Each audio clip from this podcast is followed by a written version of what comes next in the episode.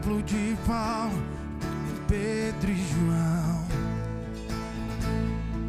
que enfrentaram a fúria de Roma, mas nunca negavam sua fé de cristãos. É um exemplo para mim, verdadeira lição. Declare glória.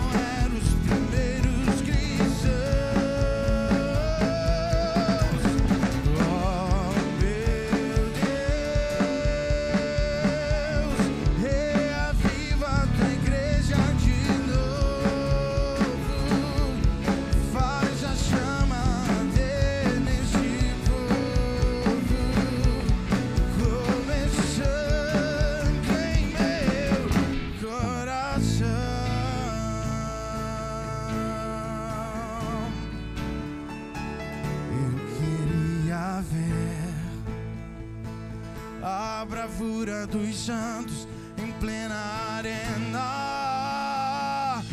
enfrentando os leões.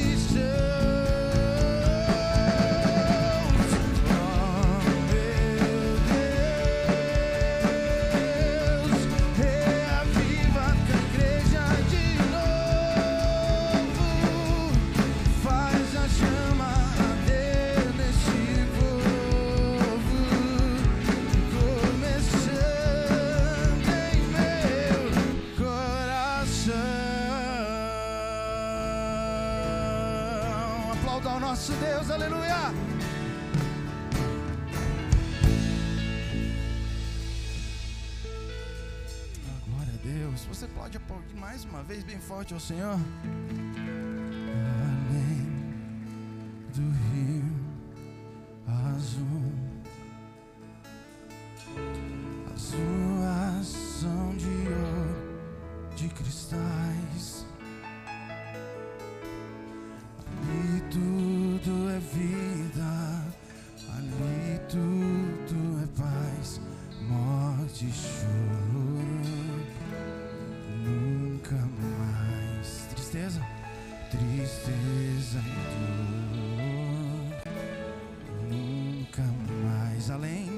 comigo.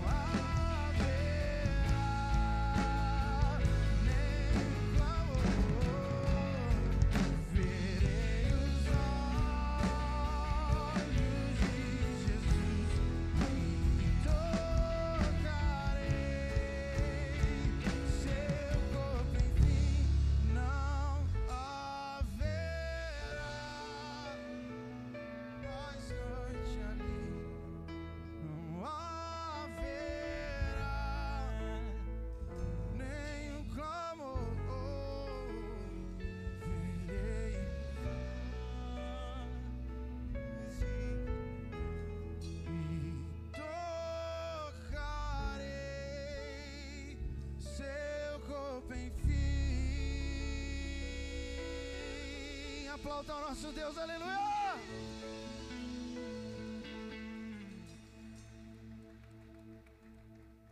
Quantos aguardam a volta do noivo tão esperado para que a gente possa viver essa realidade? Levante suas mãos para os céus, exalte. Eu quero ouvir a tua voz clamando a Ele nesse lugar, nessa noite, aleluia! Aleluia! Exalte, exalte ao nosso Senhor, exalte a Ele. Desadorado entre nós. Tão desejado aqui. Mas nada se comparará com a glória que há de vir.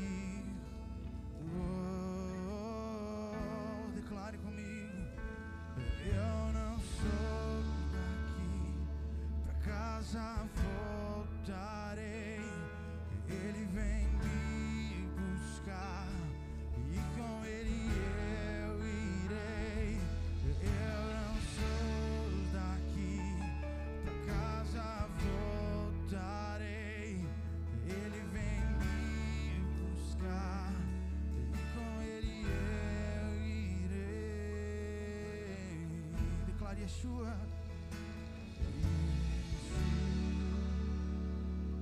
Yeshua, o Messias aguardado, ele vem me buscar.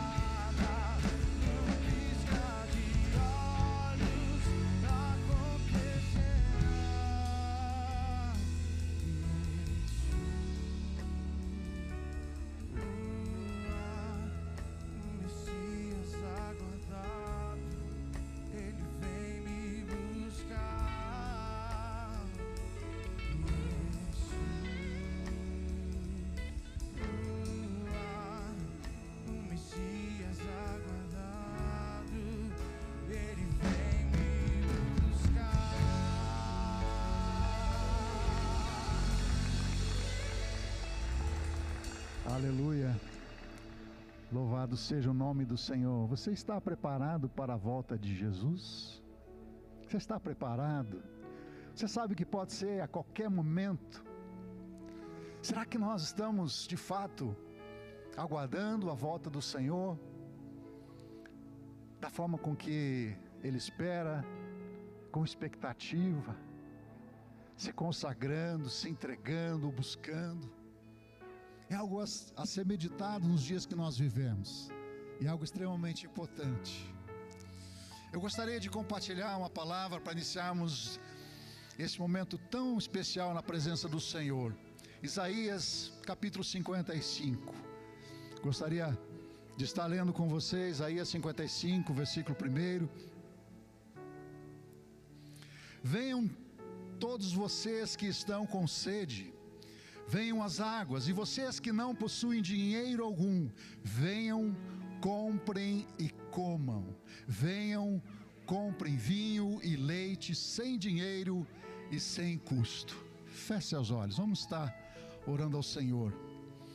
Pai querido, o Senhor tocou com esta palavra esta manhã, Senhor, e hoje à noite eu quero também compartilhar, ó Deus, essa parte da tua palavra. Fala sobre graça, Senhor. Muito obrigado, Deus, por cada vida aqui essa noite. Pai, nós entendemos e compreendemos que estamos aqui para receber do Senhor, para estarmos aprendendo, sendo edificados, ó Deus, e para justamente estarmos preparados para a tua vinda, Senhor.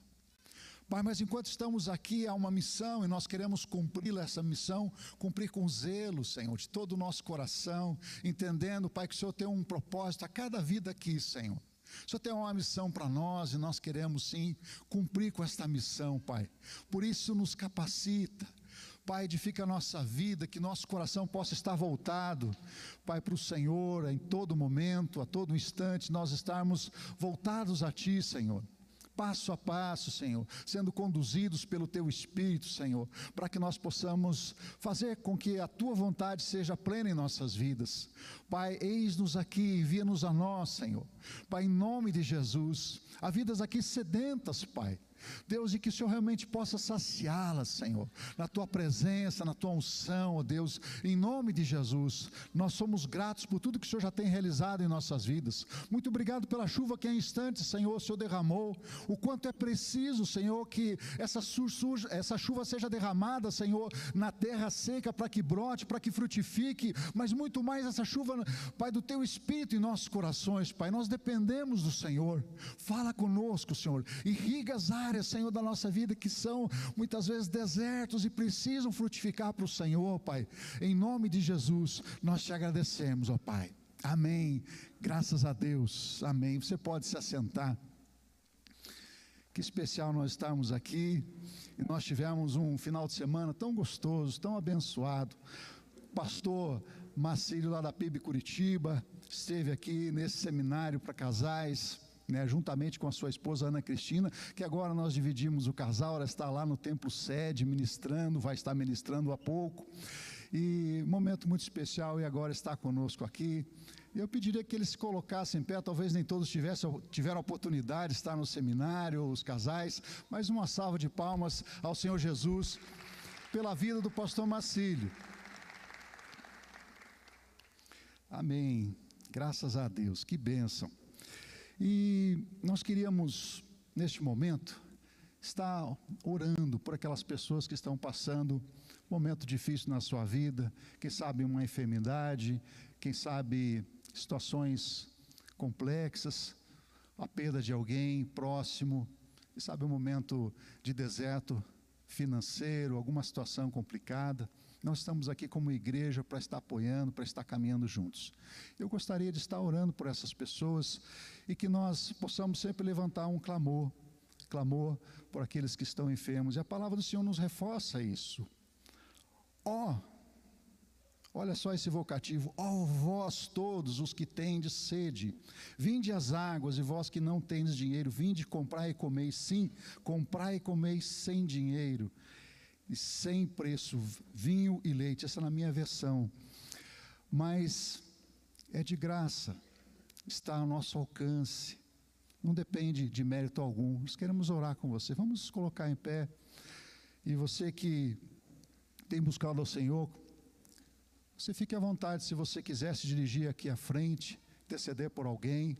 Nossos pastores, líderes vão estar intercedendo pela sua vida. Fique à vontade. Se não, coloque a mão no seu coração.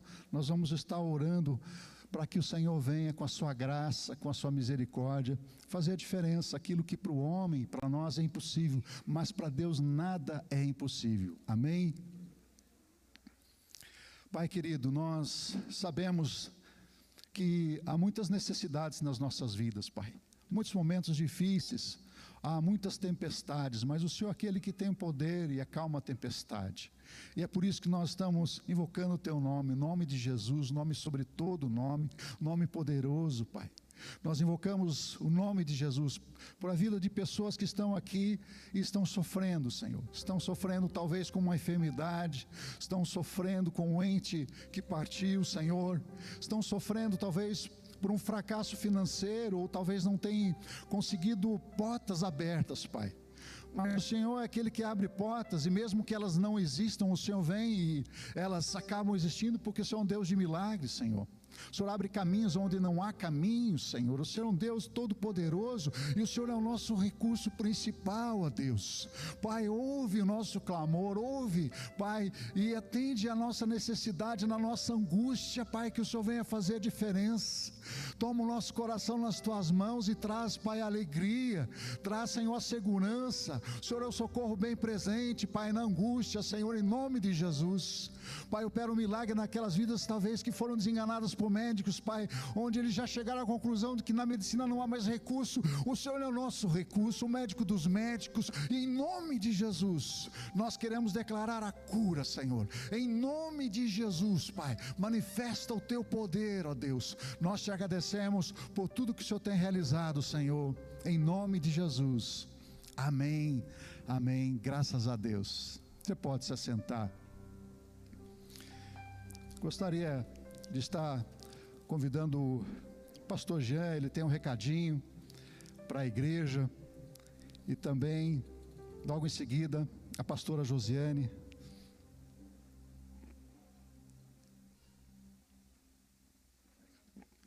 A paz, meus queridos. Amém. O encontro é tremendo, o raízes é profundo e o reencontro é sobrenatural. Amém. 3 a 5 de junho, o nosso reencontro. E agora, você que ainda não fez a sua inscrição, o primeiro lote é 130 reais, o segundo vai até 50 inscrições, o segundo lote 140 reais e aí os demais vão pagar 150 reais. Então amanhã a igreja sede abre que horas, pastor Edson? Oito e meia? Maravilha oito e meia da manhã, os telefones já vão começar a tocar e faça a sua inscrição. Não perca por nada. E deixa eu te falar uma outra coisa. Se você já fez o reencontro, isso é uma coisa dos nossos apóstolos, mas por algum motivo você, na caminhada, você desanimou, esse reencontro também é para você, né, pastor? Para você reabrir a sua cela, para você tomar uma injeção de ânimo e realmente e realmente para aquilo que Jesus quer das nossas vidas e de por todo mundo e pregar o Evangelho. Amém? Então não esqueça, amanhã, mas não perca, oito e meia da manhã já comece a ligar, porque eu tenho certeza que será uma grande chuvas, uma grande chuva de ligações e inscrições, porque o nosso acampamento só temos 200 vagas lá, né, pastor? Só temos 200 vagas. Nós não podemos colocar mais do que 200 pessoas, pela quantidade de camas e também para o nosso refeitório, né, para que a gente possa fazer algo com muita excelência. Deus te abençoe e não deixe e não esqueça de ligar. E se você conhece alguém, né, que já te, fez, está no terceiro período da escola, e já fez o Raízes, também pode ligar para ele, ele não pode estar no culto hoje. Ligue para ele e fale para ele correr fazer a inscrição. Deus abençoe, em nome de Jesus. Amém. Que benção. Antes nós vamos para o nosso IBB News. Fique ligado.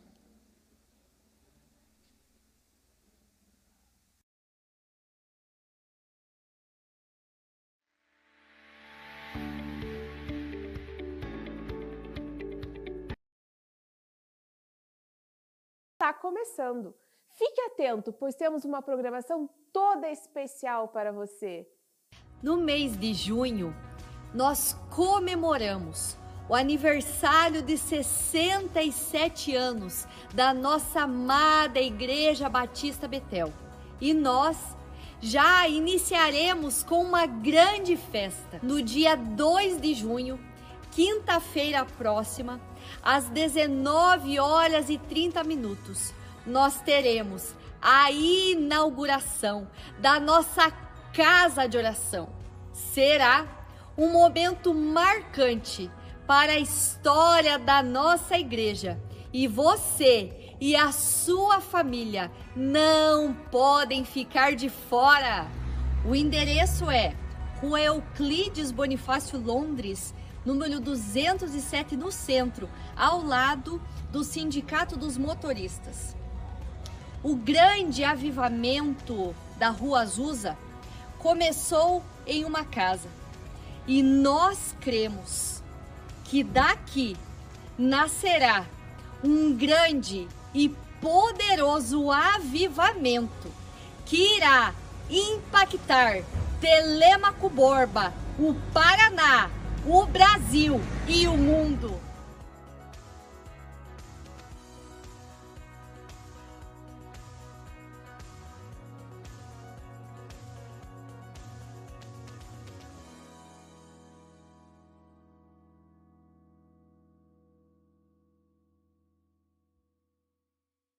Estamos iniciando um novo ciclo, mais uma etapa das nossas campanhas.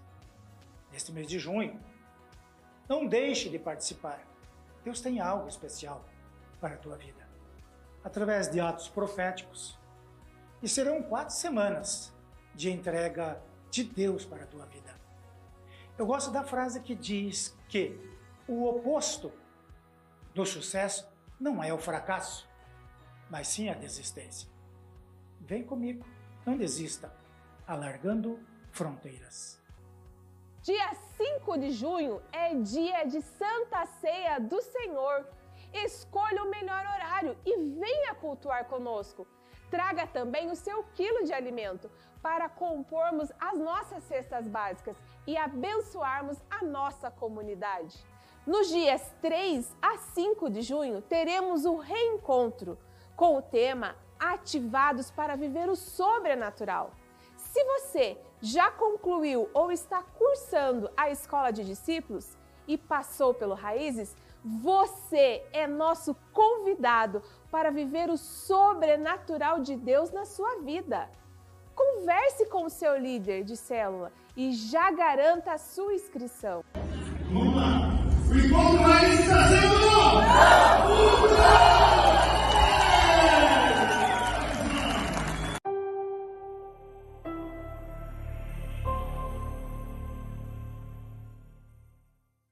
Olá! Segue o resumo semanal das atividades da Associação Betel. Uma novidade está a caminho. Fique atento ao convite da professora Rose, da Rose Arts. Olá, meu nome é Rose e é com grande alegria que, através da Associação Betel, dou início ao projeto Espaço Vamos Costurar. Em nossos encontros semanais, as alunas aprenderão as noções básicas do universo da costura a realizar perfeitos acabamentos e também a realizarem concertos em geral. Além disso, conhecerão as noções básicas da costura criativa. O projeto acontecerá nas quartas-feiras, das 13h30 às 15h30, na Casa de Costura Josué da Costa, localizada na Igreja Batista Betel do Rio Alegre. As vagas são limitadas aos primeiros 10 inscritos então faça sua inscrição o quanto antes. Para aquelas que já sabem costurar, conhecerão ainda mais e aquelas que não sabem, aprenderão. Espero vocês para o espaço Vamos Costurar. A chegada do frio fora de época pega muitas famílias de surpresa. Por isso, devemos entrar em ação. Precisamos de doações de roupas de frio e principalmente de cobertores. Contribua conosco trazendo suas doações em nossos cultos, na secretaria da Igreja Sede em horário comercial ou entre em contato conosco que vamos até você. A sua doação faz toda a diferença e sua solidariedade pode aquecer uma família nesse inverno. Nessa semana ocorreu mais uma edição do Sopão Betel e mais de 200 litros de sopa foram distribuídos. Esse é um lindo projeto no qual cada voluntário trabalha com a alegria de saber que está servindo a Deus e aqueles a quem Ele ama. A sopa é muito saborosa, recheada de carnes, legumes e massas. Não deixe de fazer a sua doação ou nos ajudar sendo um voluntário. O Clube de Mães está sendo um sucesso. Em parceria com o CEMEP e a Prefeitura, podemos realizar o projeto em três bairros diferentes durante a semana. Nas segundas-feiras, no Templo do Rio Alegre, nas quintas-feiras, no CBA, localizado no Jardim Alegre, e nas sextas-feiras, no Templo do Triângulo. E você que deseja aprender a fazer lindas pinturas e artesanatos, venha participar do Clube de Mães mais perto de você. A Associação Betel agradece cada voluntário que durante essa semana nos auxiliou em nossos projetos.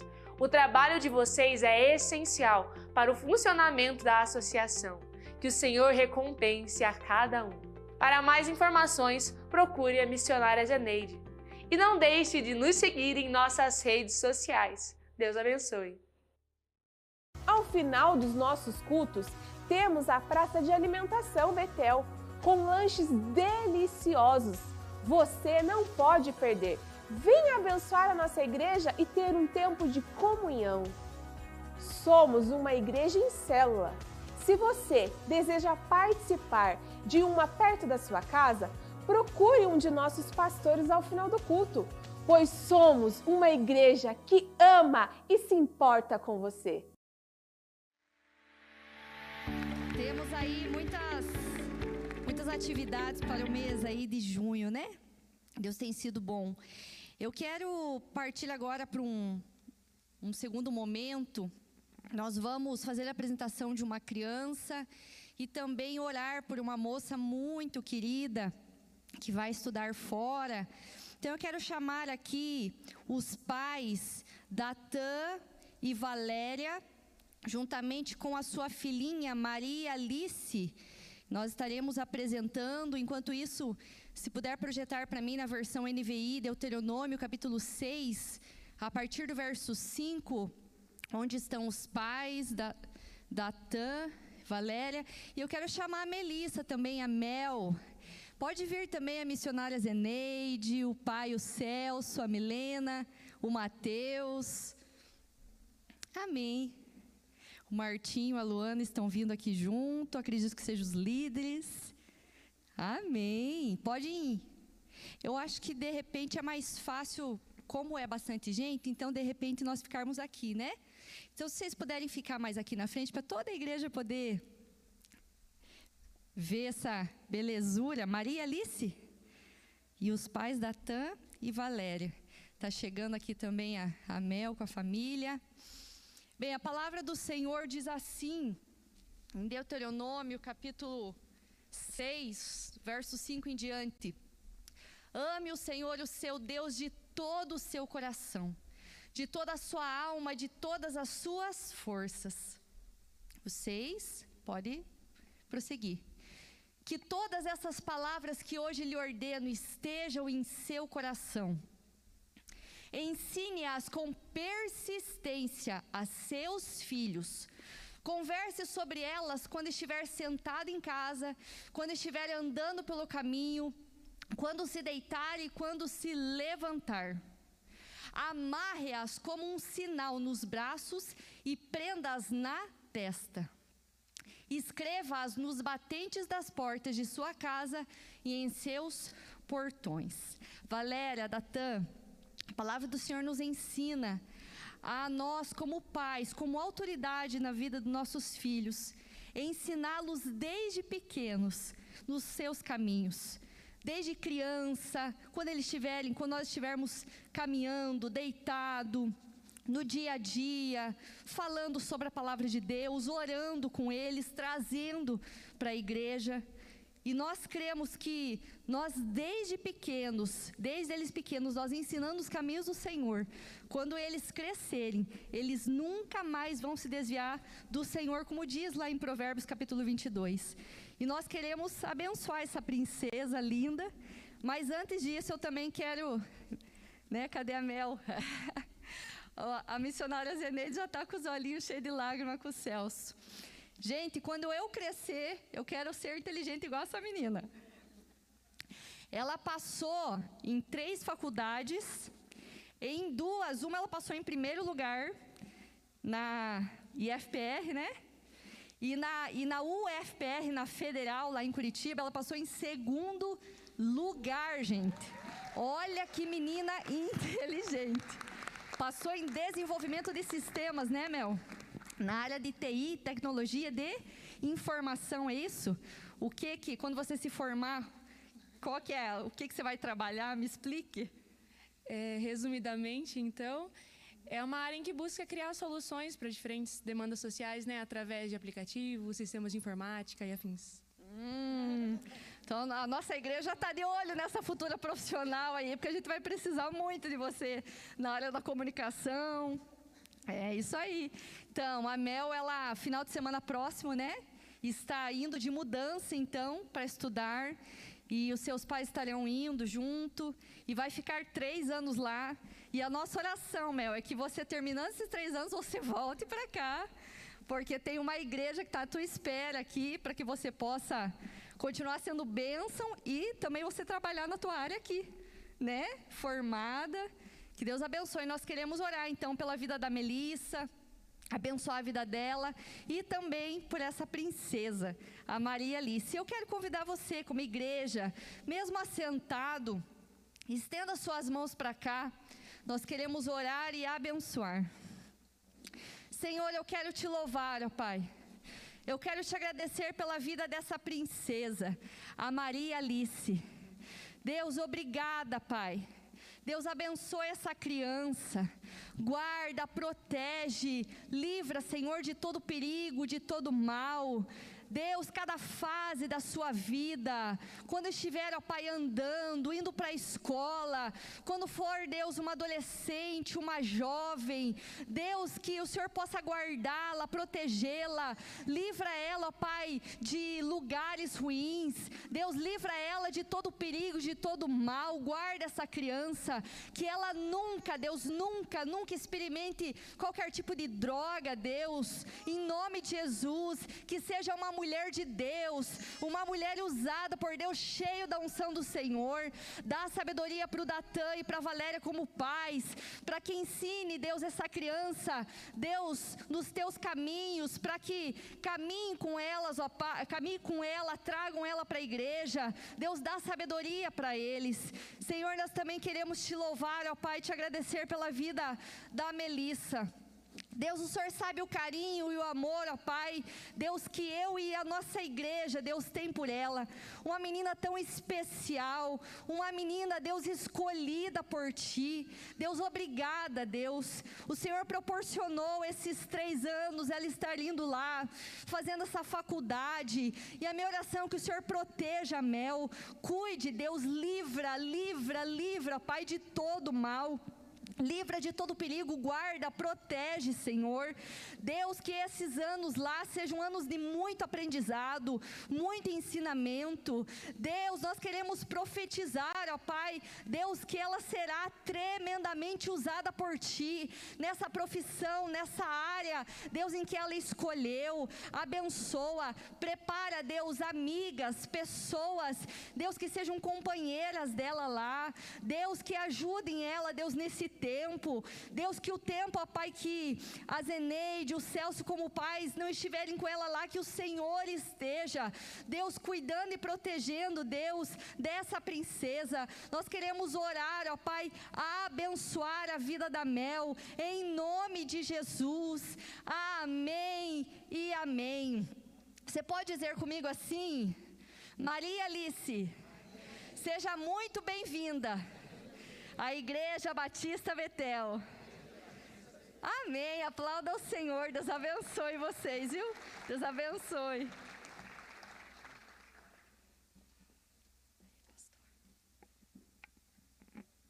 Amém. Nós temos também um testemunho.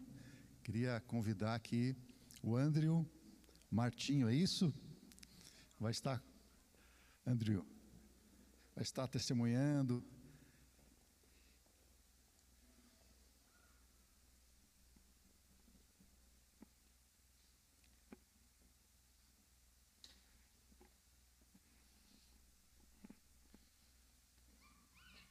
A paz, igreja. Então, meu nome é Martinho e nós pedimos essa oportunidade para testemunhar aqui com o Andrew. É um projeto que nasceu no nosso coração no encontro com Deus. Eu vou passar o microfone para ele, ele que tem um contato mais direto com o projeto, né, para ele estar testemunhando. Graça e paz a todos. Então, pessoal, para nós é um motivo de muita alegria para estar aqui um pouquinho falando sobre o nosso projeto social. Então, nós tra trabalhamos com um projeto social ali no bairro de Santa Rita e São Luís, aqui no Telemaco Borba, né? Quem conhece aquela região ali, perto da Praia dos Pinheiros, ali, né? Conhece e sabe que é um lugar bem carente, né? Então, eu, professor Martinho, o professor Martinho é um faixa preta de jiu-jitsu, e eu sou faixa roxa instrutor de jiu-jitsu. Então, estamos trabalhando com essas crianças lá no bairro de Santa Rita e São Luís. Só que é interessante que é, hoje nós pertencemos à, à, Igreja Batista Betel, são quase sete anos já que participamos aqui. E a gente foi no, no encontro com Deus, né, nós estávamos de apoio lá no encontro, a gente estava, naqueles momentos vagos ali, a gente estava conversando, né, falando né, dos projetos de Deus e tal, né, o sonho que a gente tinha. E a gente começou a conversar e falou, oh, professor, que tal se um dia desse nós futuramente montássemos um projeto social de jiu-jitsu ali na nossa comunidade?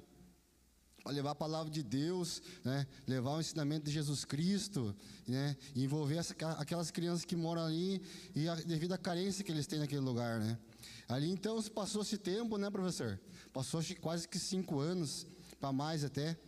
E a gente começou, já, já tinha uma graduação já, né, na faixa roxa, um pouquinho antes. A gente comecei a conversar com o professor Martim falou: Que tal, professor? Se nós começar a desenvolver esse trabalho agora. A gente foi lá e conversou com o nosso professor, né, que é o nosso mestre, professor Tigela, Jonilson, o nome dele.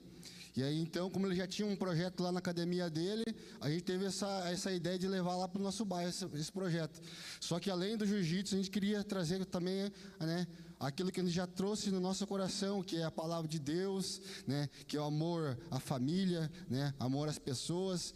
Ali então a gente começou a trabalhar com as crianças. Antes do jiu-jitsu, na verdade a gente já desenvolvia, né, um projeto com células, né, é, tinha minha esposa com a Tatiana, nós desenvolvíamos um trabalho com as meninas, né, com é, célula, brincadeira com as crianças. E eu também desenvolvia um trabalho, já brincava, fazia é, é, academia de pipa com eles, carrinho de rolimã, já vinha desenvolvendo um trabalho com eles já social, né? Envolvendo a palavra de Deus. Aí então a gente conseguiu um, um dinheiro ali e a gente comprou um, uns tatame lá e a gente começou a trabalhar com as crianças. Só que interessante o impacto que isso estava tendo para a nossa comunidade ali, né? O feedback né, que estava tendo para a comunidade. A gente começou a trabalhar as crianças, as crianças no começo eram crianças terríveis, né? Que davam trabalho na escola, davam trabalho na rua, né? Tinha todos aqueles problemas sociais que realmente tem no meio de uma comunidade. E ali então a gente viu que começou a ter um resultado melhor a cada dia, né? A gente começou a desenvolver, conversar com eles a palavra de Deus, sempre levava alguém lá para ministrar para eles também a palavra, né? O Datan mesmo lá já teve várias vezes ministrando, Osias, e assim várias outras pessoas tiveram já ministrando lá, como também a gente ministra para eles lá. E a gente então começou a, a desenvolver, na verdade, né, esse, esse projeto. E a gente começou a notar que muitas crianças que têm talento nesses lugares são pessoas que geralmente estão lá, muitas vezes é, lá embaixo, lá na, nas últimas ruas do bairro, né, pessoas simples, sem condições. E a gente começou então a pegar simplesmente essas crianças, pessoas que têm é, o seu cadastro no CRAS, família que tem seu cadastro no CRAS, famílias de baixa renda, e dar essa oportunidade para praticar um esporte com eles. E então eles estão envolvidos em viagens para conosco, né, através dos campeonatos. É, e recentemente a gente teve num campeonato brasileiro de jiu-jitsu em São Paulo. E graças a Deus, né, tivemos a oportunidade de trazer uma medalha de ouro e uma medalha de bronze para Telemaco Borba. É interessante aquele projeto que começou lá no encontro com Deus, aquele sonho. Hoje a gente trouxe aqui, ó, para Telemaco Borba, que há mais de 10 anos que não existia esse título para Telemaco Borba. E hoje, com crianças do projeto social que surgiu lá no encontro com Deus, nós trazemos uma medalha de ouro para Telemaco Borba. Graças a Deus, ano passado tivemos dois melhores do Paraná. Duas crianças que foram uma de 9 anos, Raí e o Murilo foram o melhor do Paraná. É, na categoria de crianças no Paraná foram os melhores. E nesse ano, todos com luta, todos eles lutaram e foram, foram os melhores do Paraná, ranqueados melhores do Paraná. E esse ano estamos com seis, todos os atletas que a gente está levando para os campeonatos estaduais, todos eles estão ranqueados para ser os melhores do Paraná. Veja que interessante esse trabalho que está desenvolvendo, que surgiu no coração nosso, mas primeiramente surgiu no coração de Deus. Então nós né, viemos aqui apresentar para os irmãos esse projeto, estamos desenvolvendo eu e o professor Martinho lá, e deixamos aberto para a igreja que queira conhecer o nosso trabalho lá. Também deixamos aberto os irmãos que queiram, né, de repente trazer uma palavra para as crianças, trazer uma palavra para os pais, né? Fazemos reunião com os pais que dizem, ah, posso levar uma palavra para os pais, deixamos aberto para a igreja, né? Para estar participando com a nossa comunidade. A nossa comunidade é uma comunidade carente, Santa Rita, São Luís, uma comunidade que tem tráfico de droga, tem violência, tem violência sexual, tem vários tipos de, de problema social. Né? Mas graças a Deus, estamos resgatando vidas através do esporte, através da palavra de Deus. Como é que está o tempo, professor? Né? Então, Deus abençoe por essa oportunidade. Se vocês quiserem conhecer o nosso trabalho, pode procurar o professor Martim, pode me procurar, né? pode procurar nossos líderes. Sou pertencente à célula da pastora Mari Martim, da parceira do, pastor Elinho, da célula do pastor Elinho. Então, Deus abençoe a todos em nome de Jesus. Que coisa linda, né? Meu Deus do céu, que especial, que testemunho maravilhoso. Você que tem o seu talento aí, não enterra. Vamos ajudar, vamos participar. Que coisa linda. Gostaria que você agora, nesse momento tão especial, importante de adoração ao Senhor, momento das nossas ofertas, nossos dízimos, Esdras, capítulo 7, versículo 16. Quero meditar com você nessa passagem. Esdras, vamos projetar aqui, 7, 16.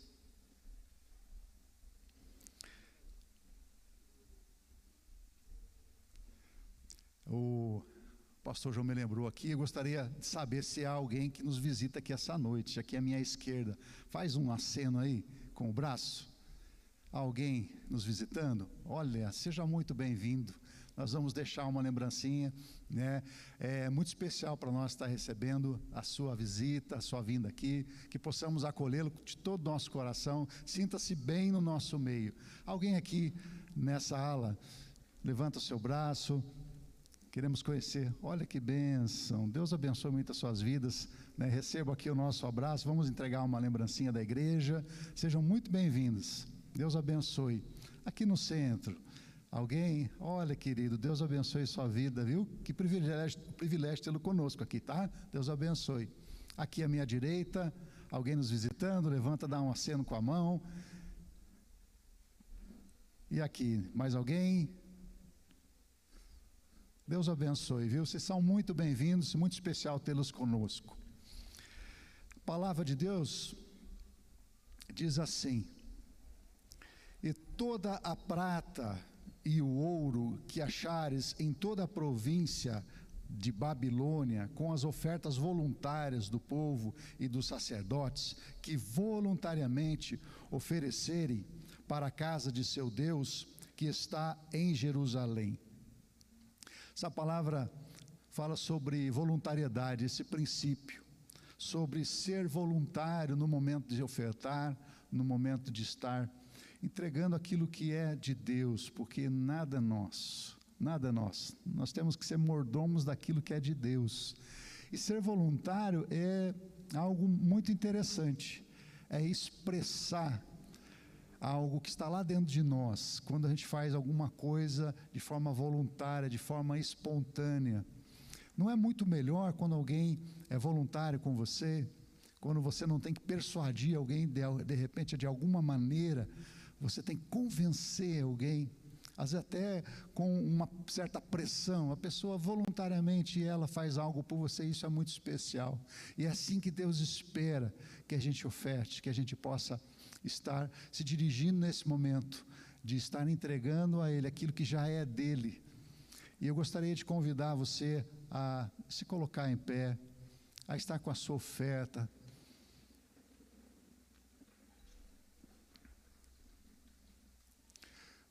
Faça com alegria, apresenta diante do Senhor a sua oferta ou até mesmo o seu dízimo com alegria, com reconhecimento de gratidão daquilo que o Senhor tem feito pela sua vida. E de forma espontânea e voluntária entregar ao Senhor. Eu quero orar então e consagrar ao Senhor a sua oferta ou até mesmo o seu dízimo. Pai querido, neste momento que é um privilégio para o teu povo, Pai, de estar ofertando e dizimando na tua casa, nós queremos te agradecer, Senhor, por tudo que o Senhor já tem nos dado. Se algo, Senhor, a ofertar, é porque nós temos algo, Senhor, é porque nós podemos. Pai, nós queremos, Senhor, é, fazer isso de forma voluntária e compreendendo todo, todo o amor, toda a graça, toda a misericórdia que o Senhor tem derramado sobre nós. Pai, nós não vamos levar absolutamente nada aqui dessa terra, Pai, mas uma coisa sim nós queremos levar, Senhor. Pai, a gratidão ao Senhor por tudo que o Senhor é, porque entendemos que a morte do Senhor lá na cruz nos conquistou, pagou um preço extraordinário pela nossa vida e que nós possamos, nesse momento, nesse ato, Senhor, reconhecer, Pai, que o Senhor é Deus sobre nós, que o Senhor é Senhor sobre as nossas vidas, sobre as nossas finanças, Pai. Então, em nome de Jesus, recebe a nossa oferta, Pai, com um sentimento de gratidão a Deus, de forma voluntária, em nome de Jesus. Amém, amém. Que você possa ofertar ao Senhor.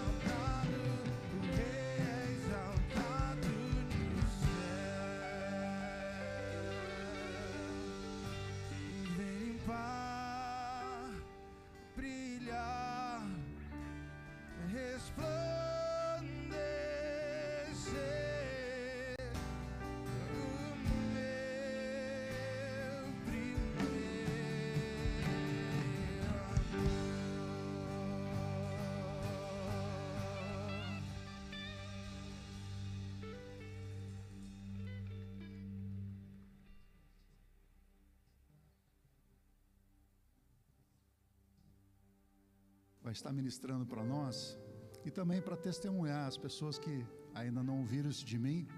Pai do pastor Marcílio, há mais de 25 anos atrás, ele fez o meu casamento. Ó, pastor. E eu queria muito agradecer ao pai dele pelo casamento, porque eu estava cumprindo os votos que eu fiz lá, naquele momento. E foi um casamento lindo. Ele, ele fez um casamento muito lindo, marcou a minha vida. E quando nós o convidamos, eu não sabia né, que o senhor era filho do pastor Marcílio. Então, assim, para mim a surpresa foi algo extraordinário. E eu quero compartilhar com a igreja. No ano que eu fiz 25 anos de casado, Deus me deu de presente o filho do pastor que celebrou meu casamento, para que estivesse aqui conosco. Eu quero agradecer através da sua vida. Né? Que Deus abençoe. Muito obrigado. Eu que agradeço, pastor Randy, pastora Benusa, por todo o carinho, o empenho para que esse congresso, esse fim de semana é, pudesse ser realizado. Agradeço de coração a vocês e a essa equipe toda que trabalhou. É, eu vou até pedir licença. Quem é que ajudou aqui a fazer esse congresso nesse fim de semana? Queria saber, fica de pé aqui, porque a gente queria aplaudir você aqui para a glória de Deus. Tem gente que trabalhou na janta, aquela janta ontem estava maravilhosa os dois aqui. Glória a Deus. Eu sei que deve ter mais gente. Vamos aplaudir essa gente? Glória a Deus, glória a Deus, glória a Deus. Que bom, Deus abençoe.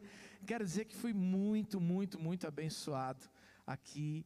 E, e eu sei que vocês se desdobraram para poder fazer todo esse congresso, esse seminário de casais nesse fim de semana. E o presenteado maior fui eu e minha esposa, viu? De coração, tem sido uma alegria a gente poder conhecer na igreja, conhecer a cidade, ver o que Deus está fazendo no meio de vocês. Eu disse isso hoje pela manhã, ali na sede. Que igreja linda, como eu disse, vou repetir, uma igreja viva, para a glória de Deus. Né? A gente está orando pelo avivamento a partir da casa de oração mas o Espírito Santo tem visitado esse lugar, a gente vê o movimento do Espírito, a gente vê vida para a glória de Deus, e a gente se alegra em poder fazer parte, nem que seja assim, um fim de semana, né? Para participar junto do que Deus tem feito aqui com vocês, e é uma alegria muito grande estar aqui com vocês. Muito bom, né, Pastor Randy? A gente vê que ah, não existe coincidência no reino de Deus, né?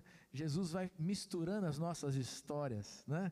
E aí meu pai, há vinte e poucos anos atrás, fazendo o seu casamento, e a gente podendo falar sobre casamentos nesse fim de semana, depois de bodas de prata aí, né?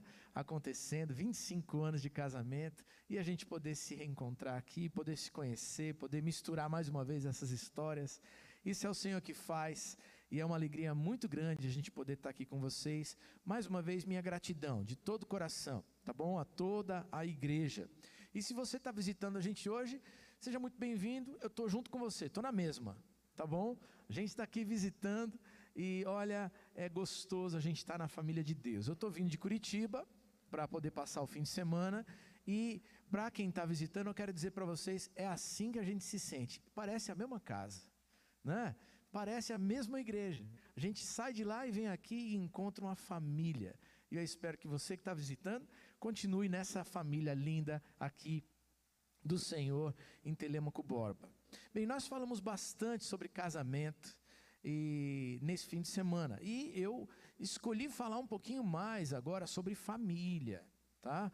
E estender um pouquinho mais, embora algumas das coisas que a gente vá falar hoje também se aplique a casamento. Hoje pela manhã a gente falou também sobre família. E aí, é, ali na igreja sede, a gente falou sobre salvação para a família e lembramos da história de Noé, dizendo que você tem sim a responsabilidade de construir lá no seu lar uma arca de salvação para a tua casa, para a tua família né?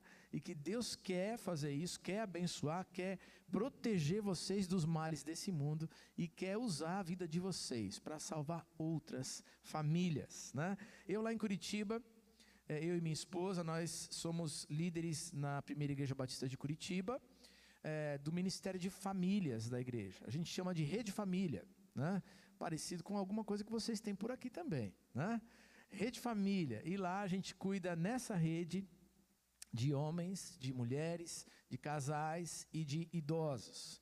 Então, esses são os ministérios que estão ali é, conosco e tem uma equipe linda, assim como aqui tem de outros pastores, pastoras, ministros que vão nos ajudando e abençoando ali. E a obra do Senhor acontece lá e cá, porque Deus é maravilhoso, né? Onipresente, ou seja, está em todos os lugares. Ele pode estar tá lá, mas ele também pode estar aqui e a gente percebe esse poder de Deus de um jeito tremendo, vivo, verdadeiro aqui quando a gente está adorando e cultuando ao Senhor. Nessa noite eu quero falar sobre reaquecer o amor. E mais uma vez a gente começa a olhar que não é por acaso, né? Que a gente termina de cantar, eu quero agradecer a turma do louvor aqui, porque termina de cantar e a última música antes da gente poder falar sobre reaquecer o amor é acende a chama, Pai, porque eu quero voltar para o primeiro amor. Louvado seja o Senhor, né? Ele conduz a sua igreja e hoje esse é o tema que eu gostaria de falar com você. Por quê? Porque a verdade, eu tenho dito isso nesse fim de semana, é que um, o amor pode se esfriar. Você sabia disso?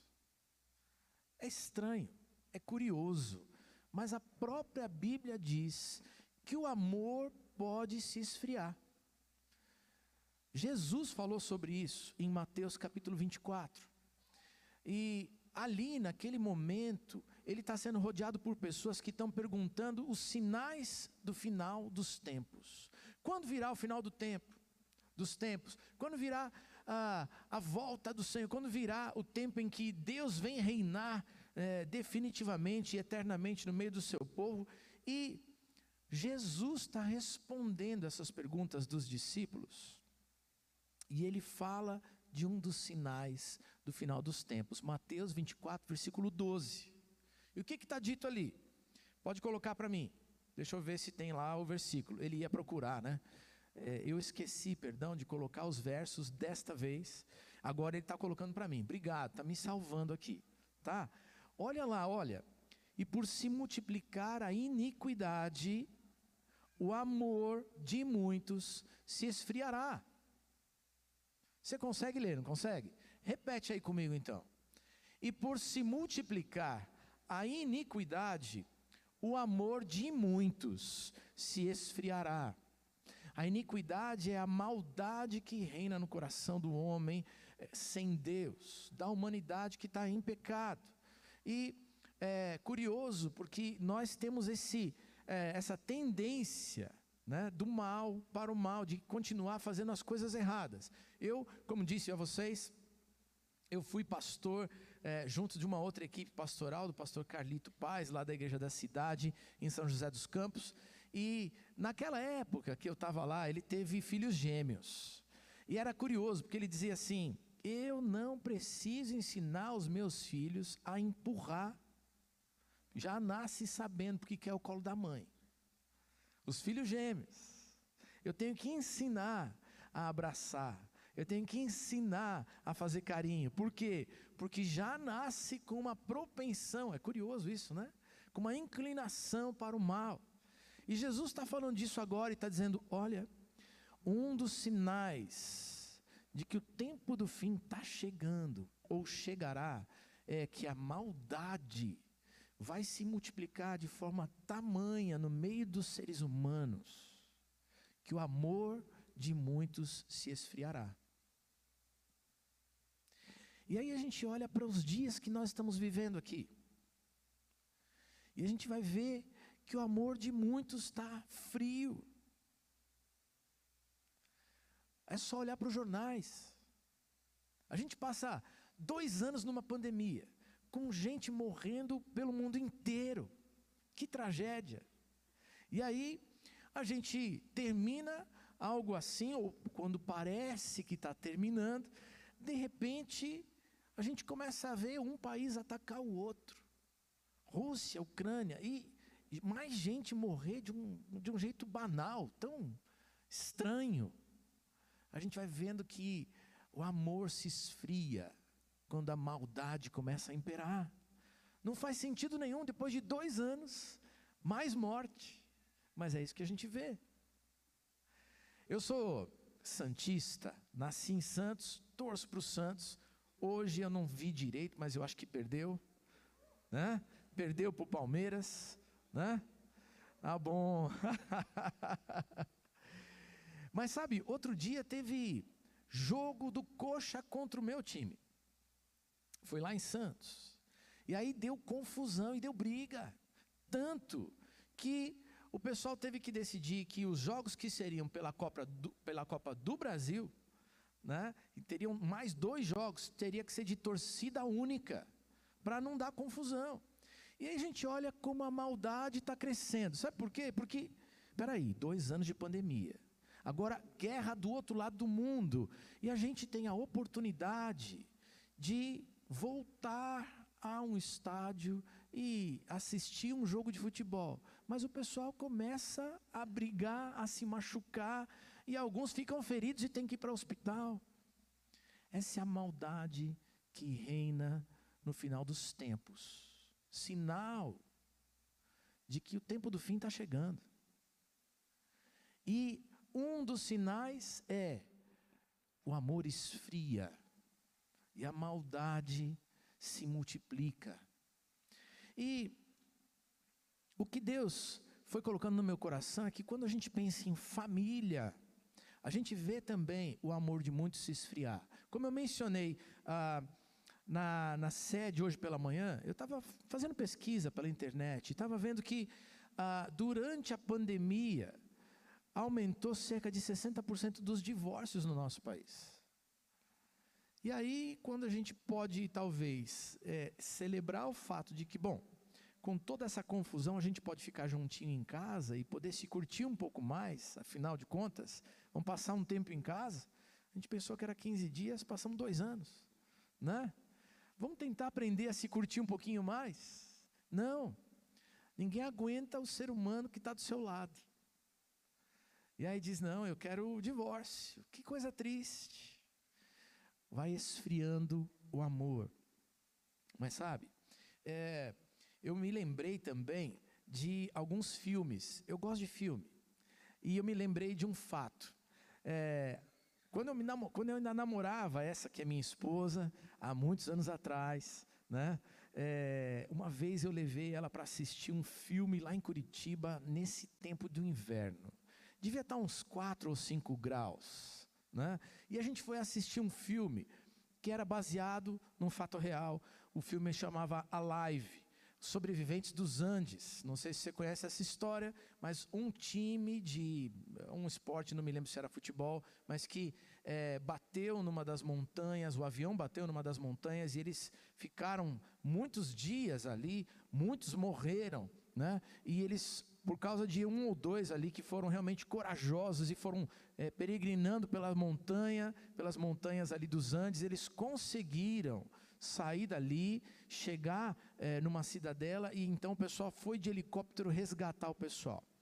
Eu fiquei me lembrando disso tudo. Primeiro, porque lá no cinema parecia que fazia tanto frio como na montanha. A gente estava batendo queixo naquela noite, do frio. E aí eu fiquei pensando numa das coisas que acontece é, em alta montanha. Quando a, a gente fica tempo demais exposto ao frio, pode acontecer hipotermia. Eu não sou médico, então talvez alguns aqui que são da área vão ter que me perdoar, eu não entendo muito, mas a hipotermia tem uma certa característica. Por causa do ambiente onde a gente está, ah, exposto e está muito frio, o corpo perde a capacidade de produzir calor para combater o frio. Não é mais capaz de produzir o calor suficiente para nos aquecer. E então, a gente vai começando a ficar congelado. E as extremidades vão perdendo a sensibilidade e o corpo vai ficando endurecido até que a pessoa para de respirar numa montanha e assim às vezes morre de hipotermia. E sabe, tem muitas famílias que estão morrendo de hipotermia do amor. Tem muita gente que está sofrendo porque a maldade cresceu, o frio chegou. A gente estava em um grau em Curitiba semana passada. Vocês passaram frio aqui também, né? A gente passou por um grau lá, o frio estava grande. E aí a gente começa a ver que espiritualmente e até afetivamente, emocionalmente, a gente pode correr o risco de deixar o frio chegar e então o nosso corpo não produz mais o calor do amor e a nossa família sofre e, e a gente vai deixando ficar o nosso coração duro e então a gente já não ama mais e a gente não aproveita mais a bênção de Deus, que é uma família. Mas ao olhar para tudo isso, eu quero dizer que eu também acredito que nós aprendemos com Jesus, na palavra de Deus, nós aprendemos na palavra de Deus, que é possível reaquecer o amor com algumas atitudes. E eu queria olhar para algumas delas num outro texto da Bíblia tá bom? Então depois você pode abrir aí e a gente vai junto para Efésios capítulo 5. Lemos um pouquinho de Efésios nesses dias que estávamos juntos. Mas a primeira atitude que eu quero ler com você, que eu quero ver com você, é a atitude da doação. Dá uma olhadinha lá em Efésios 5, 25 a 27. O pessoal vai colocar ali para mim. Olha lá, vós maridos, amai vossas mulheres como também Cristo amou a igreja e assim mesmo se entregou por ela, para a santificar, purificando-a com a lavagem da água pela palavra, para apresentar a si mesmo igreja gloriosa, sem mácula, sem ruga, nem coisa semelhante, mas santa e irrepreensível. Sabe, a primeira atitude é a atitude da doação. Sabe por quê? Porque aqui a gente está vendo o amor. Ame as vossas mulheres, ame sua mulher, como Cristo amou a igreja. Mas sabe como Cristo amou a igreja? Como ele demonstrou esse amor? Doação. Filipenses capítulo 2 vai dizer que Jesus não considerou como uma coisa que ele devia se apegar, o fato dele ser Deus no céu.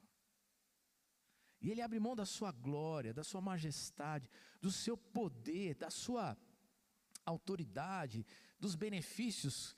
Eu não, não conheço todos os benefícios de estar no céu, um dia eu vou conhecer. Mas ele abriu mão de tudo isso para caber na forma de um bebezinho. E estando aqui como ser humano, sofrer as mesmas coisas que nós, frio, calor, fome, sede, passou por tudo isso e um dia tomar o nosso lugar numa cruz para pagar pelo nosso pecado. Ele, o próprio Deus inculpável, sem pecado, santo na sua glória, tomando o meu pecado, se fazendo pecado no meu e no seu lugar. Essa é a atitude da doação, de doar não só o reinado, doar a vida inteira e morrer no meu lugar e no seu lugar. Sabe, se a gente quiser reaquecer o amor dentro do nosso lar, dentro da nossa família, a gente vai precisar aprender a se doar mais. E é curioso, porque mesmo como crentes em Jesus, muitas vezes somos capazes de doar os agasalhos na campanha do agasalho, de fazer o sopão, mas às vezes a gente não dobra, não se dobra e não se doa dentro do nosso lar. Entende? Deus espera algo novo de nós. Eu me lembro de uma senhora que trabalhou lá em casa há alguns anos atrás. Ela nos ajudava com a limpeza, cozinhava, que era uma maravilha. Tem uma saudade dela, né? O nome dela era Irma. E ela estava lá em casa por quê? Porque a missão da vida dela era ajudar o filho a se formar na faculdade. E ela disse: Eu vou trabalhar e vou me doar para que o meu filho se forme. E assim foi, ela fez e ela trabalhava e viu minhas filhas crescerem, cuidou das filhas lá em casa. Hoje são jovens as nossas filhas, mas ela fez parte de tudo isso. E é interessante que num determinado momento, o filho ainda estudando, conseguiu um bom emprego numa grande empresa em Curitiba. E aí eu conversei com ela um dia. Falei: "E aí, qual é teu plano agora? Que o filho está trabalhando, que ele agora tem uma boa conta, que, que você vai, como é que você está imaginando mudar a vida? Ela falou, não muda nada, pastor. Falei, como assim?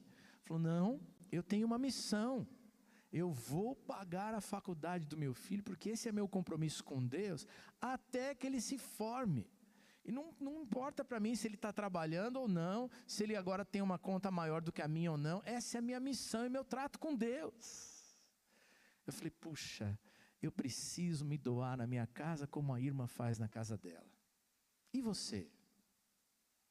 Você está também se doando assim? Porque a família precisa da tua doação. A família precisa do amor que você doa, do sacrifício que você tope fazer, de fazer além do que você tem feito até aqui. Você pode fazer mais. Você pode fazer mais. Segunda característica aqui, segunda lição desse texto, para a gente poder reaquecer o amor, a atitude da submissão, da sujeição que devemos fazer uns aos outros. Efésios 5, versículo 21, vai falar disso. Coloca lá para gente. Sujeitando-vos uns aos outros no temor de Deus. Os versículos seguintes, 22 e 23, vão falar das mulheres se sujeitando aos seus maridos, pois o marido é o cabeça da mulher, como também Cristo é o cabeça da igreja. Mas eu acho importante entender que antes de falar sobre o marido ser cabeça da mulher, ele diz: Ei, vocês, igreja do Senhor, vocês, família, estejam dispostos a se sujeitar uns aos outros. Então, essa sujeição não é só de um lado, mas a gente precisa aprender a ceder por amor e abençoar a vida do outro sujeitar uns aos outros.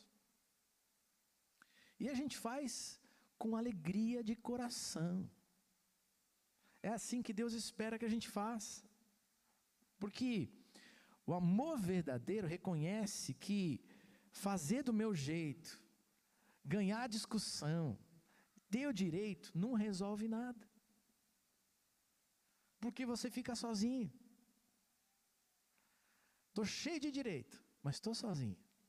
Adianta. E o que Deus está dizendo para a gente é: estejam dispostos a ceder uns aos outros, a se sujeitar uns aos outros. Aqui, uh, nesse fim de semana, eu estava falando sobre os nossos acordos lá em casa para conseguir amar e conviver com os nossos familiares, porque uh, a gente morava longe deles. Agora minha mãe está pertinho, né? Minha mãe voltou a morar em Curitiba, mora a duas quadras da minha casa mas meu sogro e minha sogra ainda moram em Toledo, 500 quilômetros de Curitiba. Só que, como é que a gente fazia com Natal e festas? O jeito era dizer um, um ano aqui, um ano ali. Mas, e quando acontece algum problema com alguns dos nossos familiares? Aí a gente tinha que conversar, porque não dá. Vamos quebrar a regra. Não, peraí, o ano passado foi com a sua família, agora tem que ser com a minha. E agora? Se a gente não está disposto a ceder por amor, a se sujeitar, a flexibilizar um pouquinho, a família perde. E ao invés de reaquecer o amor, a gente vai deixando com que esses problemas entre nós façam ele esfriar. Deus quer reaquecer o amor. me lembro de uma senhora lá do interior de São Paulo, lá em São José dos Campos, a dona Pérola. Ela era casada com um senhor importante na cidade, mas que não conhecia o Senhor Jesus. E ela muito crente, muito fiel a Deus. Por vezes ela queria muito estar na igreja e se envolver com todas as coisas da igreja. E, e ela fazia isso muitas vezes, mas tinha algumas vezes que o marido dizia: Hoje não, hoje eu quero você aqui, hoje eu gostaria que a gente fizesse outra coisa. E ela tomou uma decisão no coração. Ela disse: Eu preciso me sujeitar ao meu marido para ganhar a minha família para o Senhor Jesus.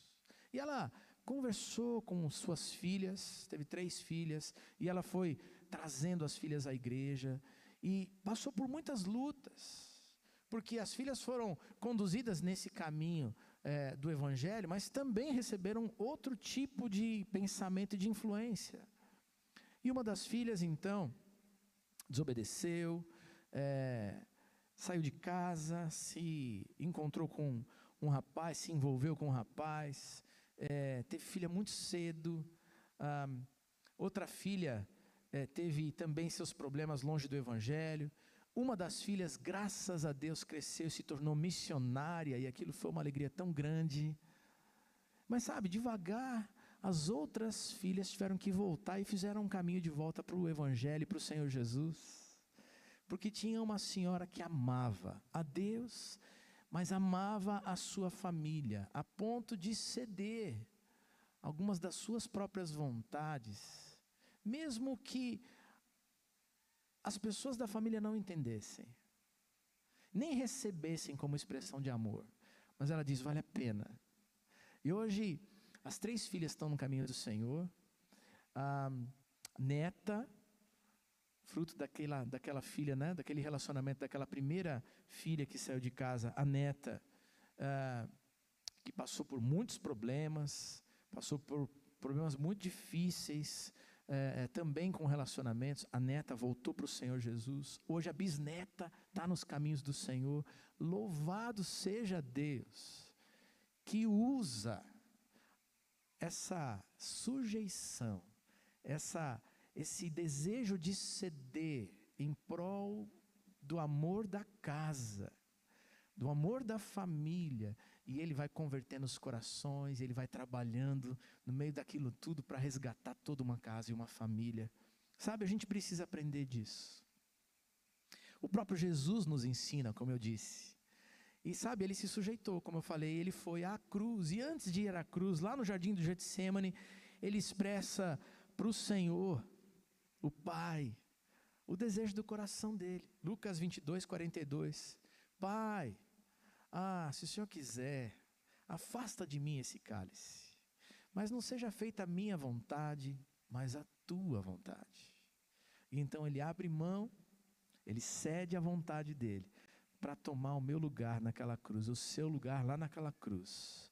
Perdoar os nossos pecados, nos aproximar de Deus, nos dar vida, vida plena aqui com Ele, ligado ao Senhor, todos os dias da nossa vida, para aquele que crê e um dia a vida eterna lá no céu.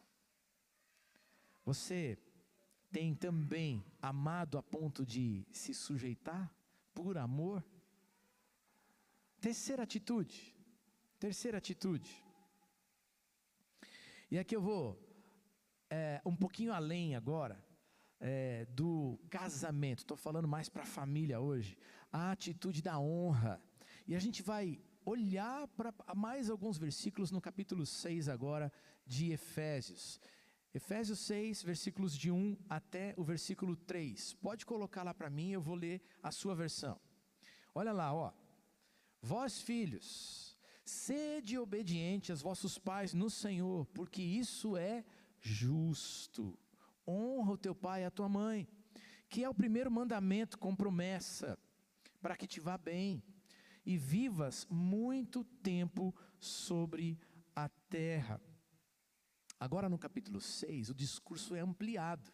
Se no capítulo 5 ele está falando sobre relacionamento conjugal, agora ele fala sobre família. E ele estende um pouquinho e diz: Sabe, filho, você pode, você pode reaquecer o amor dentro da sua família, honrando o seu pai e a sua mãe. Honre o seu pai e a sua mãe. Eu gosto daqueles filmes medievais. Falei que eu gosto de filme. Eu gosto de filmes medievais, onde ah, os cavaleiros, eles vestem aquelas armaduras com couraça e o escudo, eles levam com eles um brasão.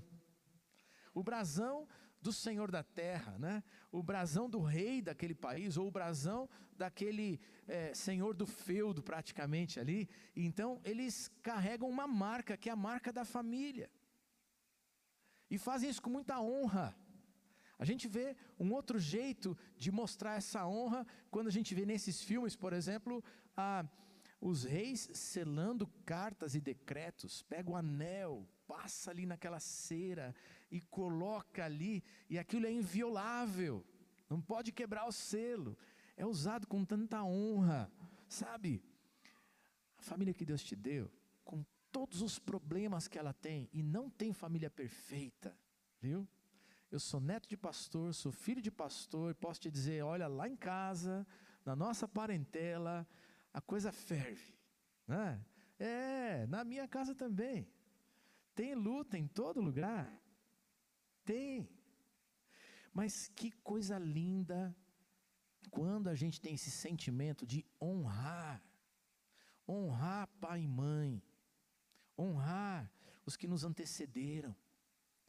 Deus espera que a gente faça isso, e é bonito ver que é um mandamento com promessa: honra o teu pai e tua mãe, e eu vou te dar longos dias nessa terra. Quer viver bem? Quer viver muito? Quer ver a bênção de Deus? Então, toma a decisão de reaquecer o amor na sua casa e talvez mudar de atitude para com seu pai e sua mãe. Todo mundo é filho de alguém. Todo mundo. Às vezes eles não são tão carinhosos conosco, outras vezes são. Mas a gente precisa honrar, porque é mandamento. E quando a gente faz em obediência a Deus, Deus usa a tua expressão de amor, de honra, e toca o coração e muda a história. Eu me lembro de ah, uma família lá em Curitiba que os filhos tinham brigado com os pais. E eles, um dia então, dia das mães, eles foram até a igreja. E aquela coisa de tentar curtir um pouquinho, eles foram visitar a nossa igreja. E foram lá e assistiram o culto e aquele momento todo gostoso, né, de, de lembrança com os pais, com as mães ali, de honrar e tal. E eles saíram tão impactados com a palavra, eles tomaram uma decisão de seguir a Cristo naquele dia. E mais, eles eram um domingo de manhã, eles saíram e com uma com uma certeza no coração, conversaram um com o outro e disseram: Nós precisamos fazer alguma coisa para consertar o relacionamento com os teus pais. Porque tinha tido uma briga e eles já não se falavam há anos. E aquele vovô e vovó nem conheciam a netinha. E aí eles falaram assim: o que, que a gente faz para resolver isso? Um teve uma ideia: vamos comprar um almoço e vamos chegar lá. Mas assim, sem avisar? É, tá bom. Compraram lá é, no restaurante uma comidinha, e aí, bom, mas como é que a gente faz para chegar lá? Bota a netinha na frente. Né? E aí tocaram a campainha. E quando tocaram a campainha, aquele senhor, aquela senhora abrem a porta e ficam surpresos. E ninguém teve coragem de falar nada. Receberam com um sorriso no rosto, meio sorriso, viram a comida, foram conhecer a netinha, deram abraços, sentaram na mesa, fizeram uma refeição e ninguém tinha coragem de mexer no assunto. Até que, depois do almoço, então um deles fala: O que que aconteceu que fez com que vocês viessem aqui? E aí então, eles disseram: nesse dia das mães, hoje de manhã, nós somos uma igreja. E nós ouvimos sobre o amor de Deus. E nós ouvimos sobre o amor à família. E aquilo mexeu tanto no nosso coração que a gente entendeu que a gente devia vir aqui para dizer perdão e restaurar o laço do amor. E então aquele senhor, o vovô, olhou para os filhos e disse: Se uma igreja é capaz de fazer isso, eu preciso conhecer esse lugar. Me leva hoje de noite ali. Aleluia! Aleluia! Aleluia, porque Deus usa a igreja, a igreja é a expressão do amor de Deus nesse mundo, e Ele nos ensina. Você quer resgatar o amor na tua família, na tua casa? Olha, você precisa aprender a honrar papai e a mamãe. Não importa quantos anos você já tenha, nem quantos anos eles têm, ainda dá tempo de restaurar laços, de reaquecer o amor, de dizer como ele é importante, como eles são uma bênção na nossa vida. Dá tempo, aproveita o tempo, Porque, como foi dito aqui hoje, a família, família é o que a gente tem, é a nossa porção nessa terra, é a maior riqueza que a gente pode ter. Em quarto e último lugar, se a gente quiser reaquecer o amor, a gente precisa ensinar a fé aos nossos filhos. E eu prometo não me delongar muito mais, mas preciso falar disso. E o texto de Efésios vai falar no versículo 4: Pais, pode colocar lá para mim, pais, não provoquem os seus filhos a ira, mas criai-os na doutrina, na admoestação do Senhor. Na minha versão está aqui: pais, não irritem seus filhos, antes criem-nos segundo a instrução e o conselho do Senhor. A última atitude para aquecer o amor ou reaquecer o amor e resolver o problema da hipotermia de amor que reina nos dias de hoje é, olha só, ensinar a fé, ensinar os caminhos de Deus, falar a respeito do Evangelho de Jesus para os nossos filhos. Porque ali o amor de Deus vai sendo semeado desde os primeiros dias. Que coisa linda a gente vê aqui a apresentação da Maria Vitória. Maria Alice, da Maria Alice hoje aqui. Porque é isso. Dedicar e consagrar a Deus, pedir a bênção do Senhor. Como papai e mamãe, a gente a gente dizer sim, esse é meu legado, é minha responsabilidade, vou ajudar, vou instruir, vou caminhar, vou ensinar a respeito da fé. Eu fico me lembrando de uma história linda de é, é, Samuel na Bíblia. Uma mãe que queria ter filhos e não podia, Ana. E porque ela não conseguia, ela estava triste na sua alma, e ela faz uma oração desesperada para Deus: Senhor, se o Senhor me der um filho, eu vou consagrar esse filho ao Senhor. E sabe, Deus ouve o choro e a agonia daquela mulher, e ela tem um bebê. E aí, quando ela tem esse bebê, eu imagino que se fosse lá em casa, ia ser difícil de dizer: Deus, então agora é teu. E sabe como é que foi isso para Ana? Ela ficou com Samuel durante algum tempo e depois ela levou até o templo do Senhor para que ele pudesse ser educado nos princípios do Senhor ali e servir ali. E ele ficou no templo, naquela cidade, e ela voltou para sua aldeia. Consagração dos filhos. E se isso não bastasse, a gente vê a dedicação dela para ensinar os caminhos do Senhor para o seu filho e fazê-lo se tornar uma bênção. Mas aí ele agora é educado pelo sacerdote. E numa noite, o próprio Deus começa a falar com ele. Samuel. E o Samuelzinho não sabe o que está acontecendo. Ele vai lá no sacerdote e diz: Sacerdote, você me chamou? Não, filho, não chamei, vai lá, vai dormir, vai descansar. E aí ele volta para a cama e a voz volta a falar. E de repente, na terceira vez, o profeta, o sacerdote Eli, ele consegue compreender que o próprio Deus quer falar com Samuel. Ele diz: Filho, volta para a cama e quando a voz chamar o seu nome mais uma vez, você pode dizer: Eis aqui, Senhor, teu servo. Pode falar. Pode falar que o teu servo está ouvindo. E assim, Deus se revelou a Samuel ainda pequeno. E ele se tornou um grande líder daquela nação, um líder espiritual para aquela nação. Sabe, a gente precisa ensinar os nossos filhos a reconhecer a voz de Deus. Está na hora de ensinar as nossas crianças. E como foi dito aqui pela pastora, a tempo e fora de tempo no levantar e no deitar, quando estiver andando pelo caminho, quando estiver na mesa da refeição, ensina as coisas de Deus. Eu falei hoje de manhã da casa do vovô, né? Então meu avô era pastor lá em Santos.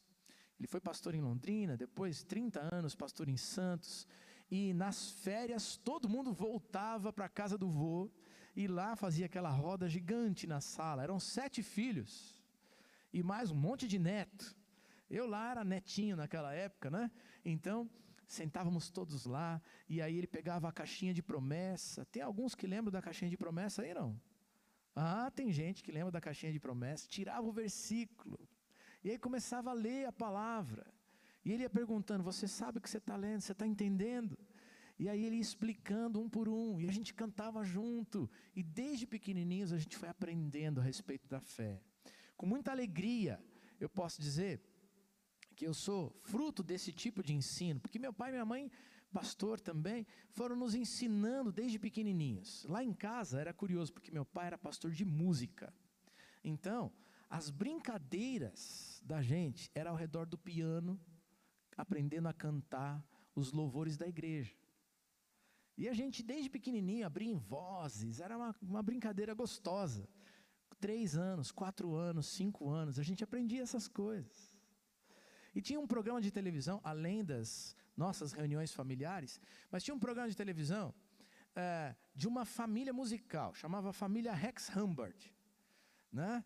Alguns lembram, alguns lembram.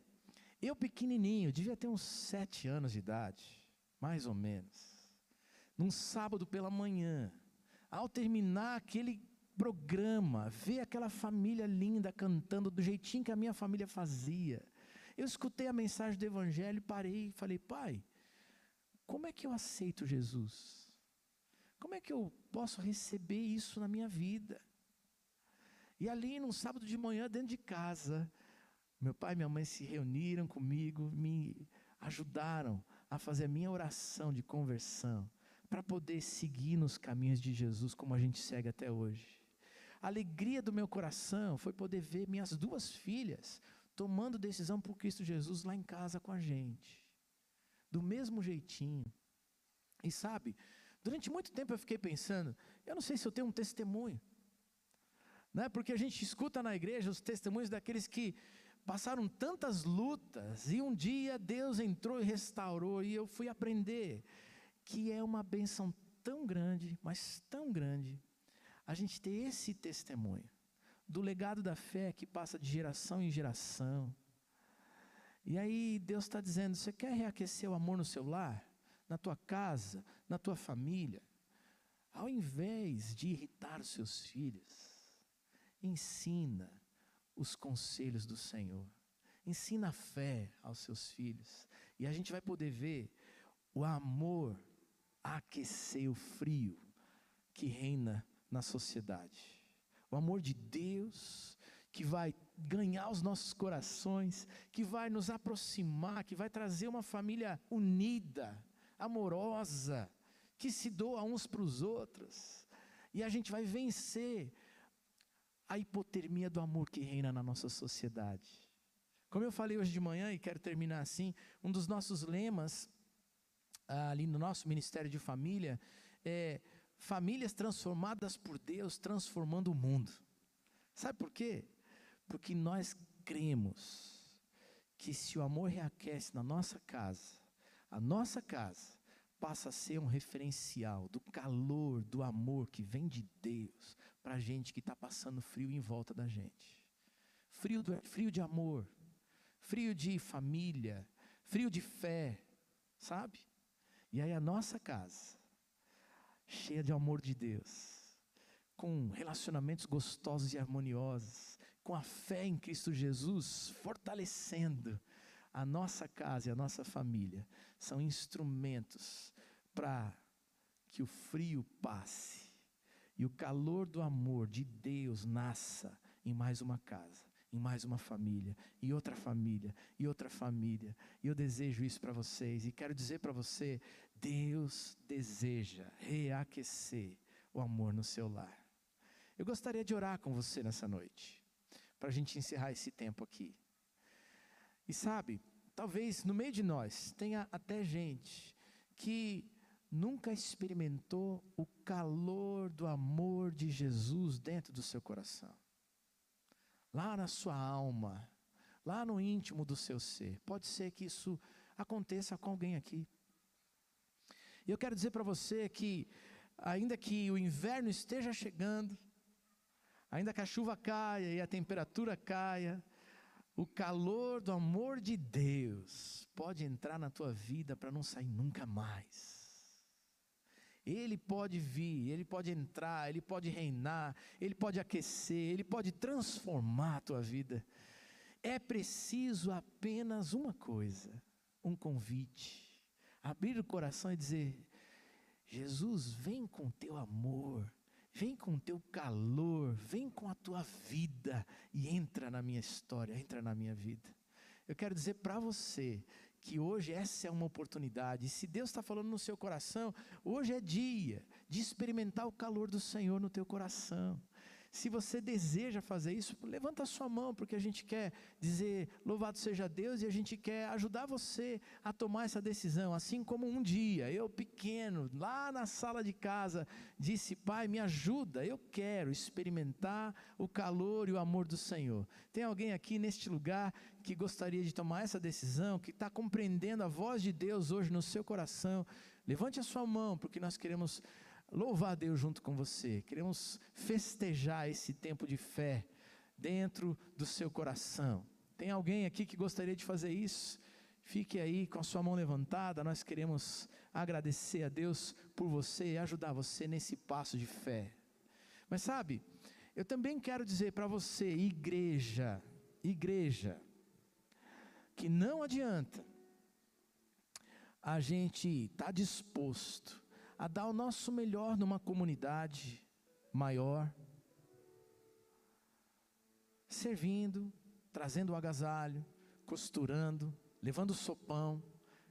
Decorei, decorei. Se a gente não tiver disposto a também amar como o Senhor ama lá dentro da nossa casa.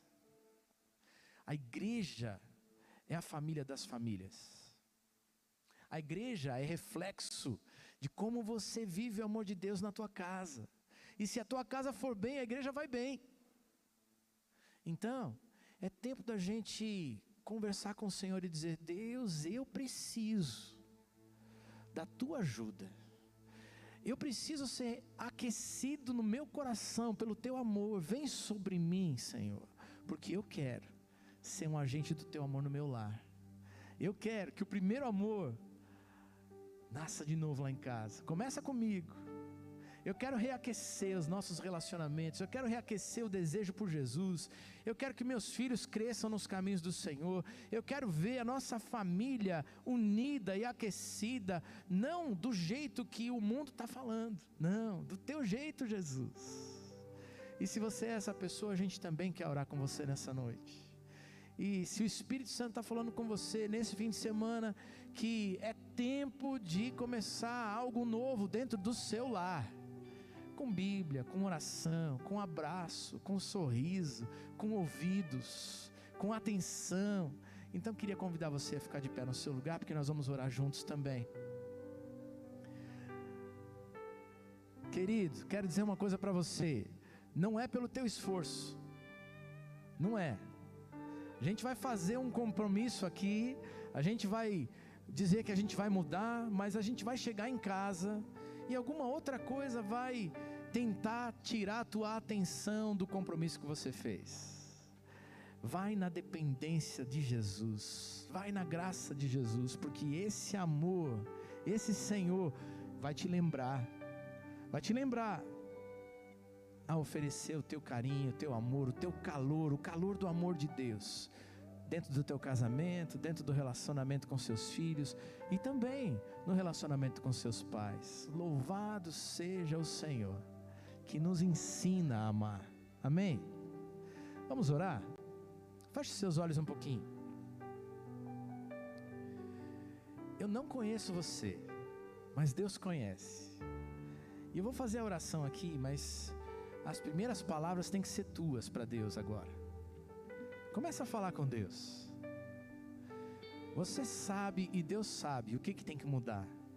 Começa a fazer um compromisso com o Senhor agora. Pede ajuda do Senhor. Tem coisa boa para ser experimentada dentro do nosso lar. Deus querido, eu quero agradecer por estar nessa amada igreja nesta noite. Obrigado, Deus, porque o Senhor manda a chuva e o Senhor nos dá a oportunidade de com eh, com a chuva ou sem a chuva, te adorar, te bendizer, ter a comunhão dos irmãos. Mas obrigado porque o teu Espírito nos visita e nos incomoda e nos chama para a mudança de atitudes. Obrigado porque esta igreja está reunida presencial aqui, mas está talvez com outras pessoas assistindo online em outro lugar, talvez nas suas casas, e a tua palavra chega aqui como chega lá. O teu espírito trabalha aqui como trabalha ali. Louvado seja o Senhor. Nessa noite, nessa noite, meus irmãos, minhas irmãs, nós juntos aqui estamos dizendo: Senhor, aquece a tua chama, Pai, mais uma vez. Mais uma vez, aquece a chama do amor no meu coração. Mais uma vez, me faz, ó Deus, inundar do teu espírito, do amor do Senhor, para poder amar como o Senhor ama. Assim como o Senhor me amou, poder amar meu cônjuge, meu esposo, minha esposa, meus filhos, nossos pais. Deus, faz algo novo que as famílias desta igreja sejam fortalecidas pelo Senhor, vivam o novo do Senhor nesse tempo, ó Deus, e que este movimento de amor e do teu espírito seja tão forte, tão surpreendente, tão extraordinário, que a frieza da hipotermia que pode reinar na nossa sociedade comece a enfraquecer, e o calor do Senhor possa ganhar as ruas da cidade, a vizinhança, ó Deus, ganhar as instituições dessa cidade, as empresas dessa cidade, em nome de Jesus, que o amor do Senhor se espalhe, que seja algo lindo, que seja algo que nada pode reter, e que isso possa redundar em glória para o Senhor, em louvor para o Senhor, e transformação de vidas vidas salvas, famílias restauradas, vivendo algo novo, a vida de Jesus dentro da nossa vida. Faz assim, Senhor. Obrigado por esse tempo. Obrigado por esse tempo. Nós te adoramos, nós te agradecemos em nome de Jesus. Amém. Amém. Amém. Amém. Muito obrigado mais uma vez, igreja. Que Deus abençoe cada um de vocês. Aleluia. Louvado seja o Senhor.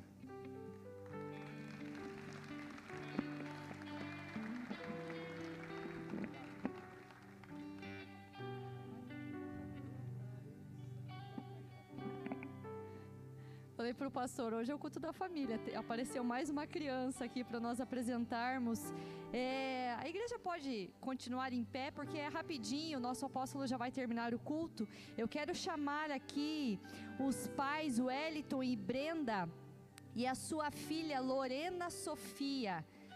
Lorena Sofia e os pais Wellington e Brenda, rapidinho, se puderem se colocar aqui no púlpito, nós queremos orar e abençoar. Tá vindo o casal, se veio os avós, né? Algum parente também pode subir, fique à vontade. Vamos apresentar essa mais uma princesa, né? Apresentamos a Maria Alice e agora a Lorena. Podem subir aqui, fazendo favor, no púlpito. Tá vindo mais uma bonequinha junto? Ela já foi apresentada? A menorzinha? A maiorzinha. Amém! Que linda! Oh, e tem quanto tempo? Dois meses. Ai, que coisa mais fofa, boneca de vermelho. Eu quero convidar a igreja para estender as suas mãos para cá, para que nós possamos abençoar, pedir para os pais aqui poderem ungir essa boneca linda. E nós vamos é, orar. Podem ficar aqui na frente, é, Brenda. Senhor, nós queremos, ó Pai, te agradecer pela vida, Pai, dessa princesa Lorena Sofia. Deus, nós estamos apresentando esta criança ao Senhor. Deus, nós consagramos, abençoamos ela. Pedimos que o Senhor abençoe, Deus, essa princesa, essa boneca.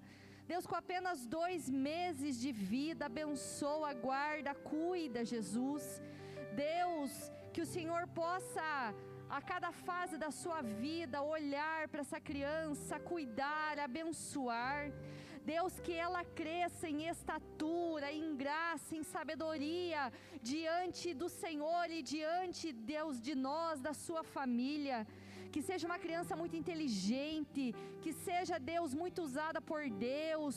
Deus, assim como nós oramos pela vida da Maria Alice, também nós queremos pedir, Deus, sobre a vida da Lorena, Sofia, que a cada fase da sua vida o Senhor guarda, guarde, proteja, livra, Pai, de todo mal. Que seja, Pai, na sua adolescência, na sua juventude, quando for uma mulher, uma anciã, que seja tua serva, uma mulher de Deus, usada por ti.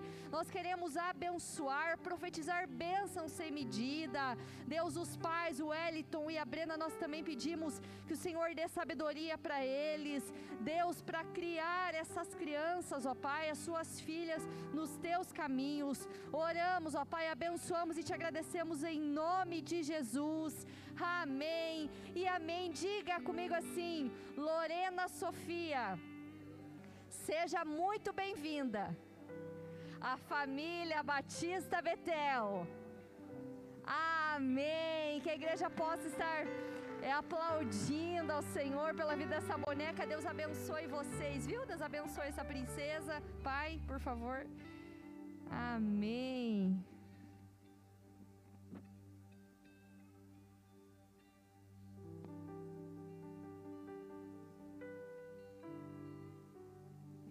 Amém. Glória a Deus. Nós estamos chegando no final do nosso culto. Esse final de semana foi um momento bem, bem especial. Nós tivemos um seminário de casais, né? E tivemos conosco o pastor Marcílio, juntamente com a sua esposa, Ana Cristina, está lá na sede com a pastora Benusa agora. E foi um momento bem especial. E eu disse para ele que, que reserve outras datas na sua agenda, né? Para estar conosco nesse ano ainda, em nome de Jesus, né? Quero agradecer o pastor Randy, pastora Benusa, juntamente com toda a equipe Ministério de Casais, por esse seminário tão abençoado que tivemos sexta-feira, ontem, né? E hoje pela manhã e agora à noite também, ministrando a palavra de Deus. Momento muito gostoso, muito especial. Tenho certeza que todos nós fomos abençoados por essa palavra, né? Creio que todos nós tomamos posse e recebemos essa palavra de Deus para nossa vida, para os nossos corações, reaquecendo o amor. Que palavra tremenda e abençoada. Nós vamos orar para encerrar e eu quero agradecer a você que nos deu alegria, honra e o privilégio de estar nos visitando. Que bom recebê-los em nossa igreja. Venham, volte mais vezes, estejam conosco, são nossos convidados para virem, né, para estarem conosco aqui, congregando conosco, participando da nossa igreja. É será uma alegria para nós recebê-los aqui, em nome de Jesus. Eu vou orar, eu só queria lembrar, antes da oração, que no mês de maio agora, no dia 14 de maio, na verdade, Israel estava celebrando, né? Falou comigo, anjo? Só lembrando que no dia 14 de maio agora, é, Israel completou 74 anos de organização, de emancipação, de organização da sua nação, do seu país. Né? E o Salmo 122, no versículo 6, diz que nós devemos orar pela paz de Israel, de Jerusalém. Eles estão completando então nesse mês de maio, cento, aliás, 74 anos.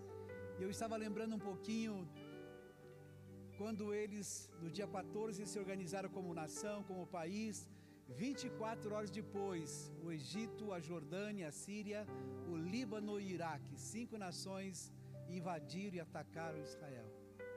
Quando eles entenderam agora, estamos livres, a nossa nação está aqui, né? Cinco países ali vizinhos atacam e teve um período de guerra de 15 meses, com perda de 6 mil soldados israelenses. Essa nação sempre é perseguida, tantas coisas acontecendo, mas a Bíblia diz: orai por Israel, orar por Jerusalém. E assim nós fizemos, a Bíblia diz no Salmo 122, versículo 6: Amem e vocês serão prósperos, né? Vocês cooperarão se amarem essa nação. Que nós possamos lembrar agora nesse mês de maio dos seus 74 anos, estarmos orando pela nação de Israel.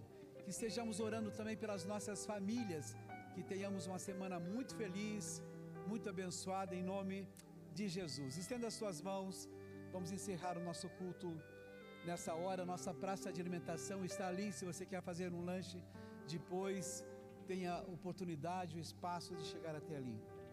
A único Deus, nosso Salvador, mediante Jesus Cristo, Senhor nosso, a Ele soberania, majestade, honra, ações de graças e louvores.